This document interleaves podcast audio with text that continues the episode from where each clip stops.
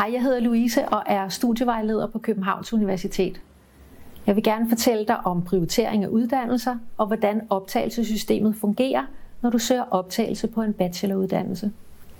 Du kan søge op til 8 uddannelser i alt, og det kan du allerede fra den 1. februar, hvor optagelse.dk åbner.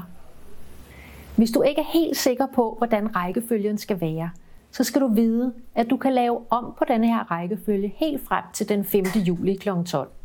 Men mit allerbedste råd til dig er, at du ikke sidder i sidste øjeblik. Den korte forklaring på optagelsessystemet er, at du får en studieplads det første sted, hvor der er et ja.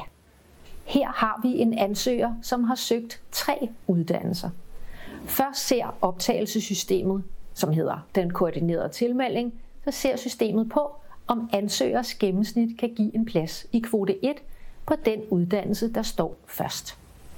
Hvis svaret er nej, så går optagelsessystemet videre og ser på, om ansøger har søgt i kvote 2 og er blevet prioriteret til optagelse i kvote 2. Hvis svaret er nej igen, så ser systemet på, om ansøgeren skulle have klikket af i standby.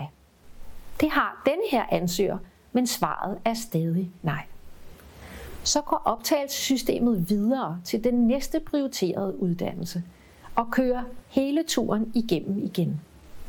Det første sted, hvor der er et ja, det er så der, hvor ansøgeren får tilbud om en studieplads eller eventuelt en standbyplads. Og så går optagelsessystemet ikke videre til de lavere prioriteter.